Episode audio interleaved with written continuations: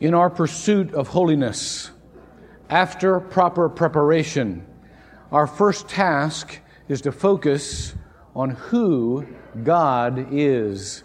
Because God is our holiness, we are not. And so, therefore, we must understand who He is. A.W. Tozer has said that the most portentous fact about a man, the most predictive fact about a man, is how he conceives God to be, who he conceives God to be in his heart.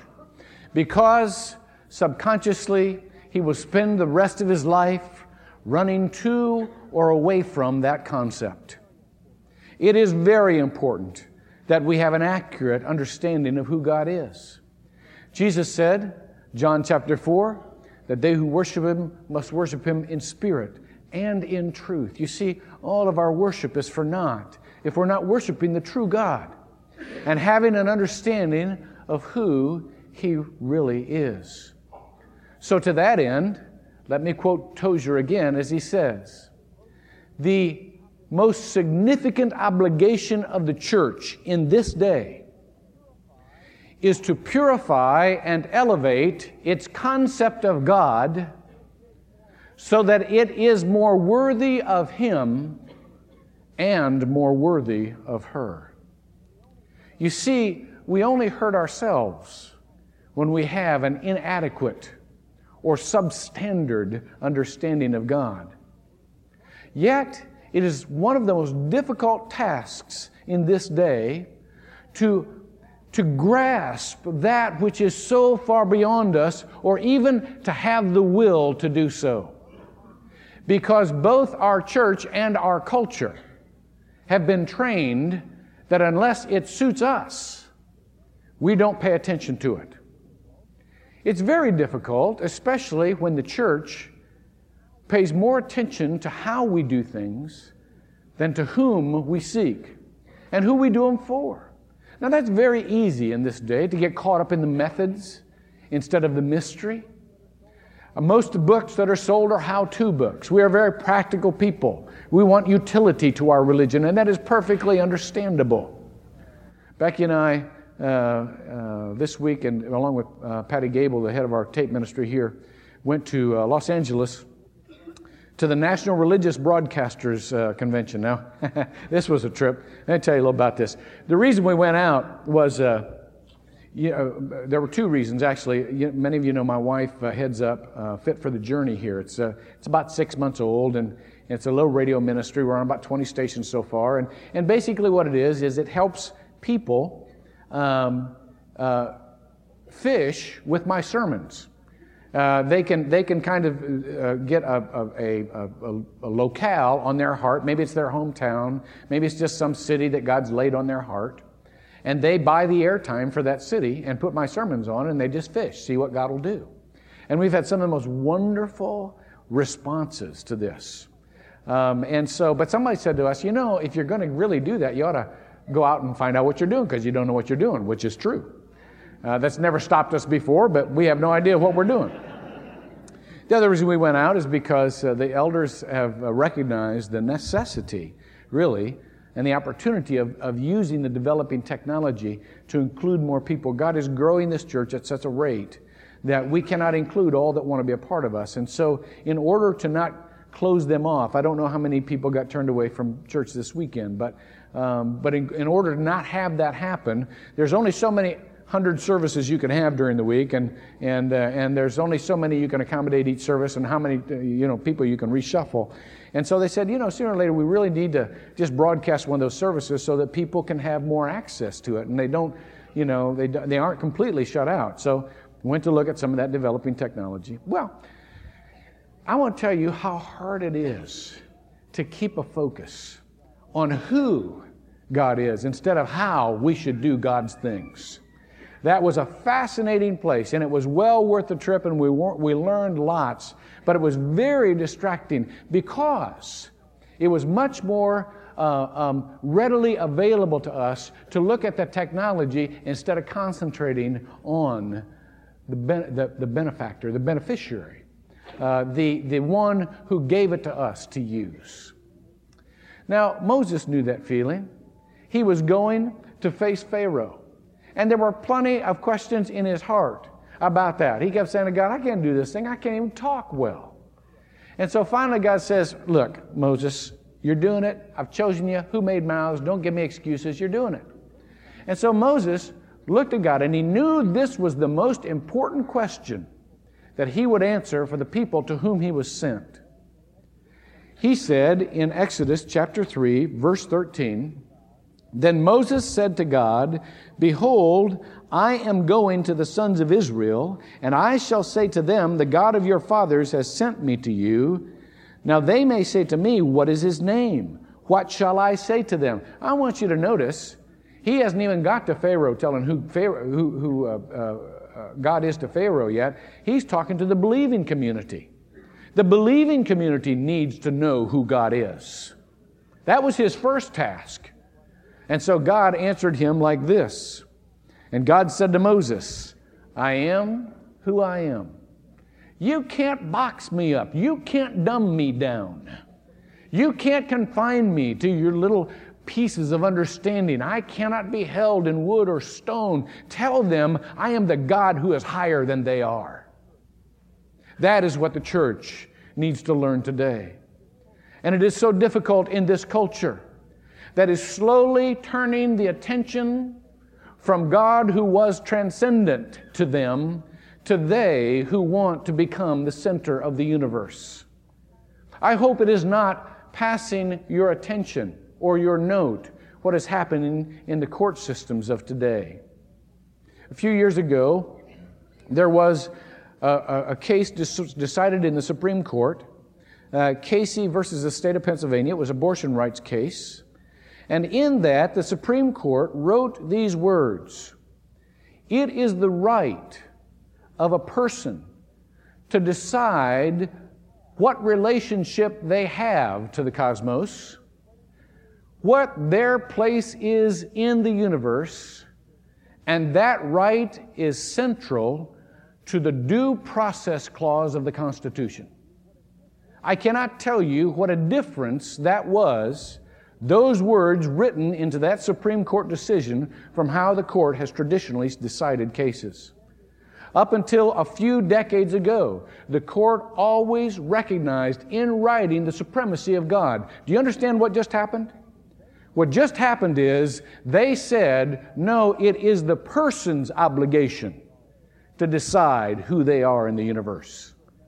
They are central now in the universe. It should come as no surprise that just a short time ago, Judge Joseph Davis in Florida became the first judge to acquiesce to someone's desire to end their own lives, to say that that is okay with the state.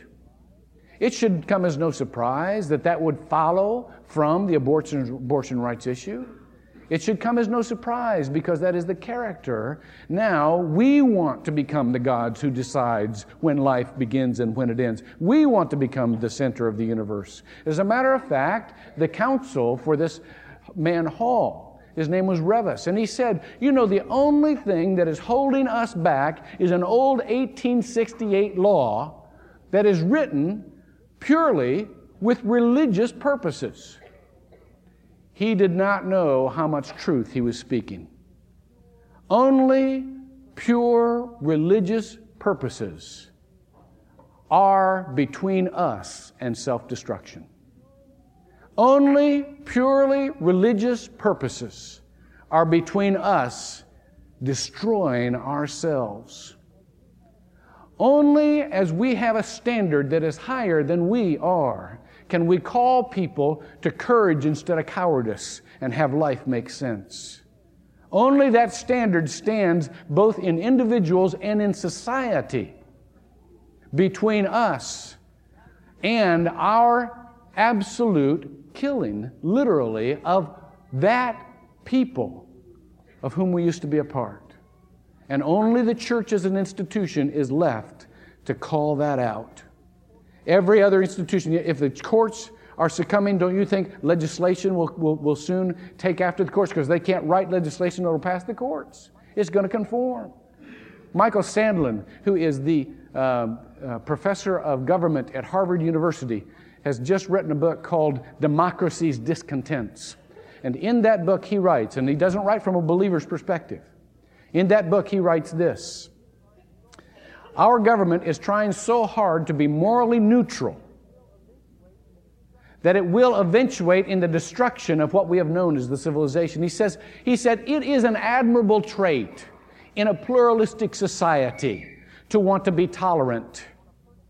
And I agree with that. On a personal level, toleration is an admirable trait. But, he said, when that becomes the focus of a people, when there is no courage to say what's right and what's wrong, what happens is that anything then can destroy that people as a people because all right and wrong is now resident in individuals. And they are left to make up their own mind as to what is right and wrong. How long can a people last like that? I believe that is, these are my words, not his, the political form of AIDS. AIDS itself does not inflict harm upon the body. It is not itself uh, a, uh, uh, a, pernicious evil. What it is, it's, it's a defenselessness against evil. So that even the smallest disease, now having no hindrance, can finally kill the person. And so it is with our society. If society has no defense, even the smallest ills accumulated can kill our society. Do you see how us becoming the center of the universe, us deciding for ourselves what is right and uh, what is wrong, is ultimately destructive? That's happening in education, in the highest realms of education. Now, please, I'm not, uh, public school teachers, Christian school teachers, you guys are the heroes. You guys are missionaries. We're praying for you. We're pulling for you. That's some of the toughest mission ground in the world. So please don't take offense at this. I'm not talking about you. I'm talking about those people who are now designing the curriculums, especially at the highest levels in the colleges, have switched from a core value curriculum, a, a core of, of, of knowledge that everybody must learn in order to be educated, to a curriculum based on felt needs. That's the big thing these days. So that beginning, and I hope it doesn't trickle down too far, but I'm afraid it will, beginning with the colleges, Everyone's designing kind of their own personal course of study to the extent that no one is becoming very educated anymore, or at least not broadly so. The professors at Yale Divinity School, listen to this, have recently said that most of the students in Yale Divinity School, when they come in, can't name most of the books of the Bible. Yale Divinity School. Do you see if government is not our stabilizing force, if education is not our stabilizing force, then who have we got to hope in? Well, the church. And I'd like to tell you that the church has taken a different stance. I'd like to tell you that the church has not tried to pretend that God was just like us. By the way, if you want a scripture for that, Psalm verse 50, verse I'm sorry, chapter 50 verse 21 says exactly that. God is talking to Israel. He's noting their sin, and he's noting that just because he didn't hop right, just hop right on them, they came to a wrong conclusion. Look at what it says. It says, These things you have done. It's talking about their sinfulness.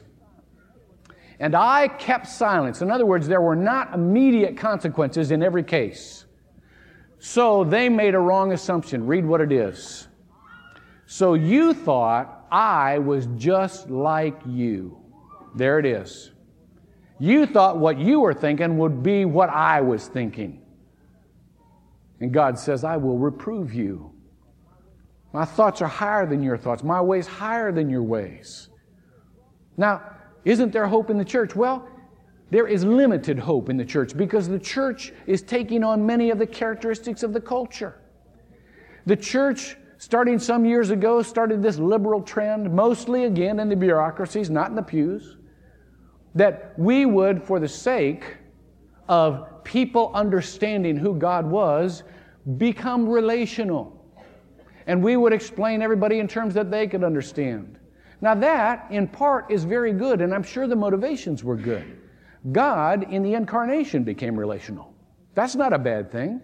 God in Jesus Christ became enough like us so that we could see who He was. But listen to this God did not leave His high and holy place by coming down.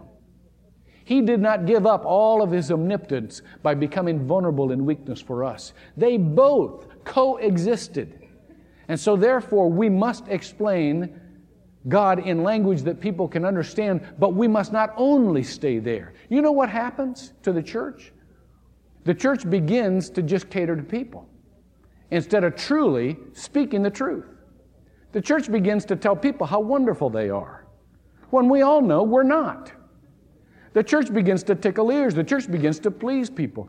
30 years ago, a certain denomination I won't name started down this liberal road. They've lost a thousand members a week for the last 30 years. Why? Because people are smarter than that.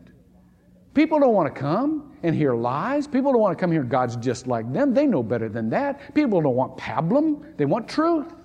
That's the only thing that's worth their time. In, in, in 15 denominations, the most liberal denominations, there was a survey done, and the divorce rate among the clergy was no different than the divorce rate among the general population. Now, something's wrong here. What's wrong?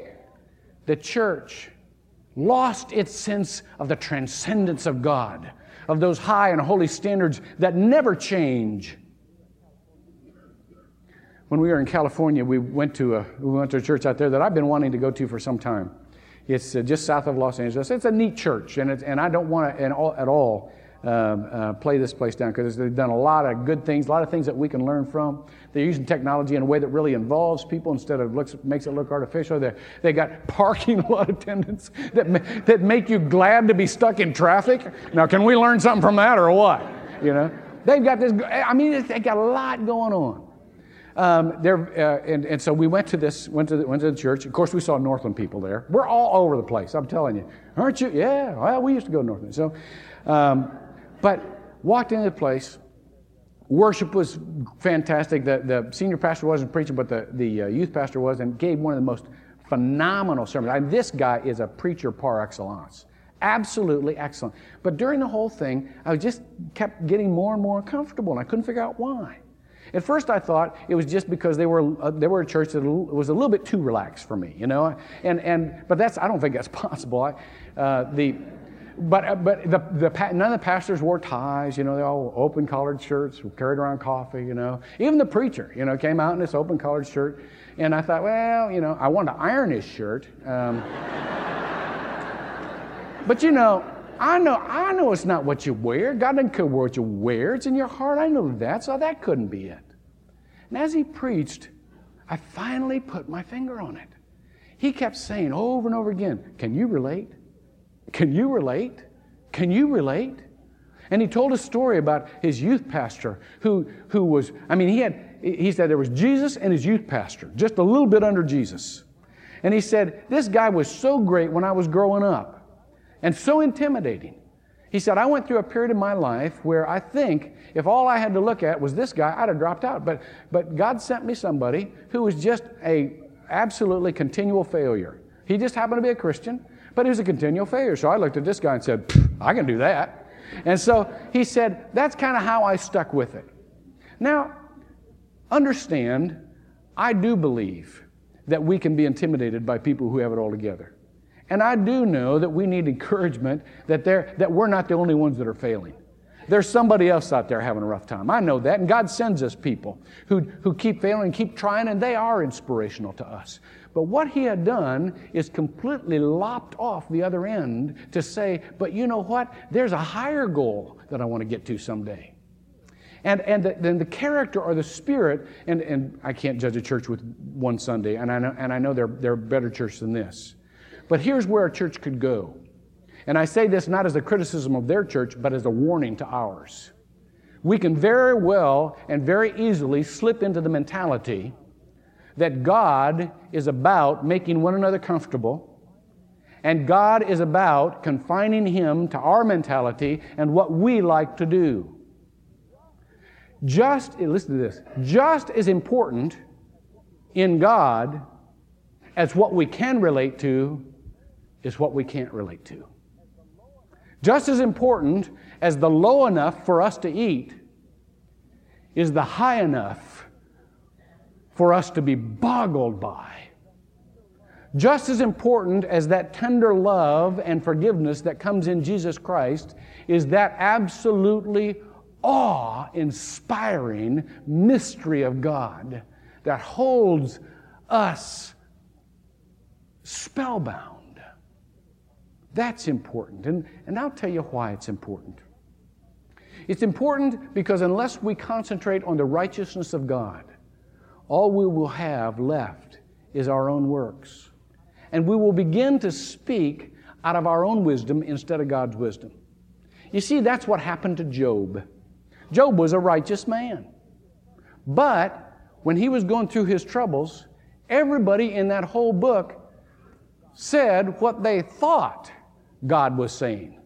All of his friends, and Job included, began to speak what they thought God was doing. None of it was accurate. It wasn't until the last chapter of that book that Job finally shuts up and says to God, You know what? I've been saying all this stuff. I didn't have any idea what I was talking about. What a great admission. Didn't have any idea what I was talking about. You know what, God? I'm going to be quiet and let you speak to me. What a great revelation. Parenthetically, while I was out at the, at the, uh, at the NRB, of course, all the biggies were out there, all the radio broadcast, all the radio preachers and TV preachers and all that kind of stuff. It was so interesting to watch them all. You know, then kind of they're going around with their entourage, you know, and you know, and doing doing with us. Of course, they didn't know who I was. I was standing in a little. You know, they have no idea who I am, except Benny. Benny, Benny came by and gave me a hug. Benny and we're, you know, we're tight. But, but all the rest of them, you know, walking around, and I couldn't help but notice. And, and, and I'm sure these are men of God, and you know what? I pray for their ministry. But, but it just happened that when I looked at every one of them, every one of them was talking.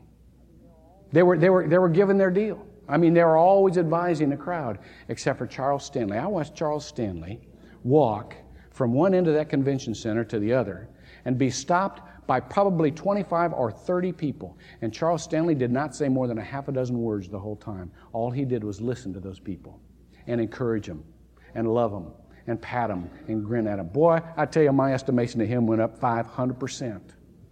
Be very careful of anybody who talks more than they listen. Because they're not talking about what they've heard, they're just talking about what they feel. Be very careful of that. And that's exactly what the church needs to do. We need to listen. We need to behold God more than we talk. So that when we talk, it is of God. It is not that we live in a, in a, in a, a, a, a unbelieving culture. We have a very believing culture. As a matter of fact, we have a great zeal for God. Look at, look at Romans chapter 10, verse 2. We're much like the Jews in this thing. We, it says here, For I bear witness that they have a zeal for God, but not in accordance with knowledge. Do you know that we're one of the most, if not the most, one of the most religious nations in the world? In this country, according to a Harris poll two years ago, 95% of the people in this country believe in God. That is mind boggling. 80% of them claim to be Christians. Watch this. Of the ones who said they weren't Christians, even 52% of them believed in the resurrection. Does that boggle your mind? Almost half of our population goes to church every Sunday. That compares with 2.2% in England for the Church of England. I mean, it is a huge, we're very religious people. But with that zeal. We have very little knowledge. 64%, according to that same poll, said that, you know, there really aren't any moral absolutes. They got to make up their own minds. And 43% said that when they decide what's right and wrong, they don't go outside themselves, they go in their heart.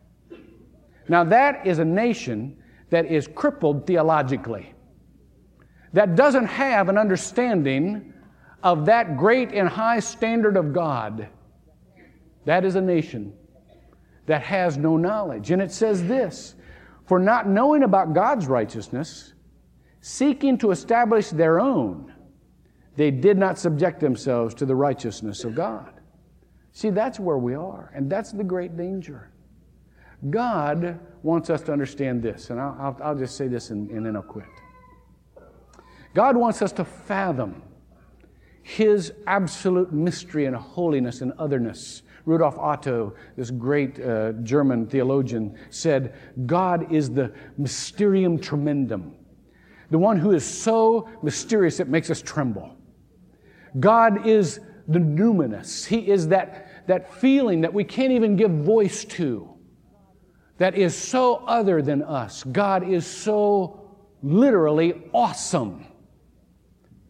How big is your God? How often do you tremble before God? How often do you uh, catch a glimpse of how high and holy and lifted up He really is? Look in, in uh, Isaiah. I shouldn't have said I'll say this and quit. I get your hopes up. This is in 739, in the year of King Uzziah. This is a, this is a low spiritual point for Judah. In the year of King Uzziah's death, I saw the Lord sitting on the throne, lofty and exalted, with the train of his robe filling the temple. Let me tell you what has just happened here. God, Isaiah has saw this, seen this vision, and God is sitting on the throne of, the, the Hebrew word is palace as well as temple. So they're picturing God as not only Lord of Lords, but King of Kings. He says, And the seraphim stood above him, each having six wings. With two he covered his face, and with two he covered his feet. Do you understand that he's, he's protecting the only two places that could soil that atmosphere? Remember when Jesus said, Be careful of the words that come out of your mouth because they show the state of your heart. And so he's covering his mouth. And remember when Jesus washed the disciples' feet. Why? Because they were dirty, they were soiled. And so he has, he has two sets of those wings so that he doesn't soil the atmosphere from who he is. And with the other set, he's flying. And then it says this And one called out to another and said, Holy, holy, holy, the Lord of hosts. The whole earth is full of his glory. Let me tell you why it's so important that we keep a picture of this. That is the only thing that will pull us out of our little selfism, our little forms of self destruction. It it was what pulled the German nation, the German church out of the tyranny of one man. You know, when Hitler was building his forces in the 1930s, at first the church capitulated. They thought, well, maybe this guy will restore morality to our country. And their motto, many of them, was swastika on our chest, Christ in our hearts. But then many of them figured out who Hitler really was. And they started the resistance. Martin Niemöller wrote a sermon, Christus ist mein Führer. Christ is my Führer. In other words, there is nobody higher than Christ. He is the one I pay attention to. He had a Christ above the Führer. And as he went to prison, and as Bonhoeffer went to prison, the Church of the Resistance stayed strong. So strong that the, in between the years of 1933 and 1937, the New York Times alone ran almost a thousand articles about the German church who was resisting Hitler. Why do you think they had the strength to do that? Because they had a transcendent God. They had a God that was high above any earthly king. Well, we don't have one personal despot in this country. What we have is a lot of little personal despot temptations. A lot of little things that can pull us off, that can distract us, that can make us pay attention to ourselves and make us think we're the center of the universe. We need that same, same transcendent understanding of God. That is our pursuit. That is our goal. Pray with me. Lord, thank you that you are God and we are not. That takes a tremendous weight from us and it helps us worship you in spirit and in truth. Thank you that you are a God of mystery, that your standards are higher than we can ever come to, but with Jesus Christ in our lives, we can come closer and at the same time be acceptable to you because his righteousness has become ours. And so, therefore, dear God, we ask you not to let us settle for a little personal or parochial God. Help us to understand you as the God beyond all categories, who shed your majesty and mystery on your people to their wonderment and their betterment. We pray in Jesus' name. Amen.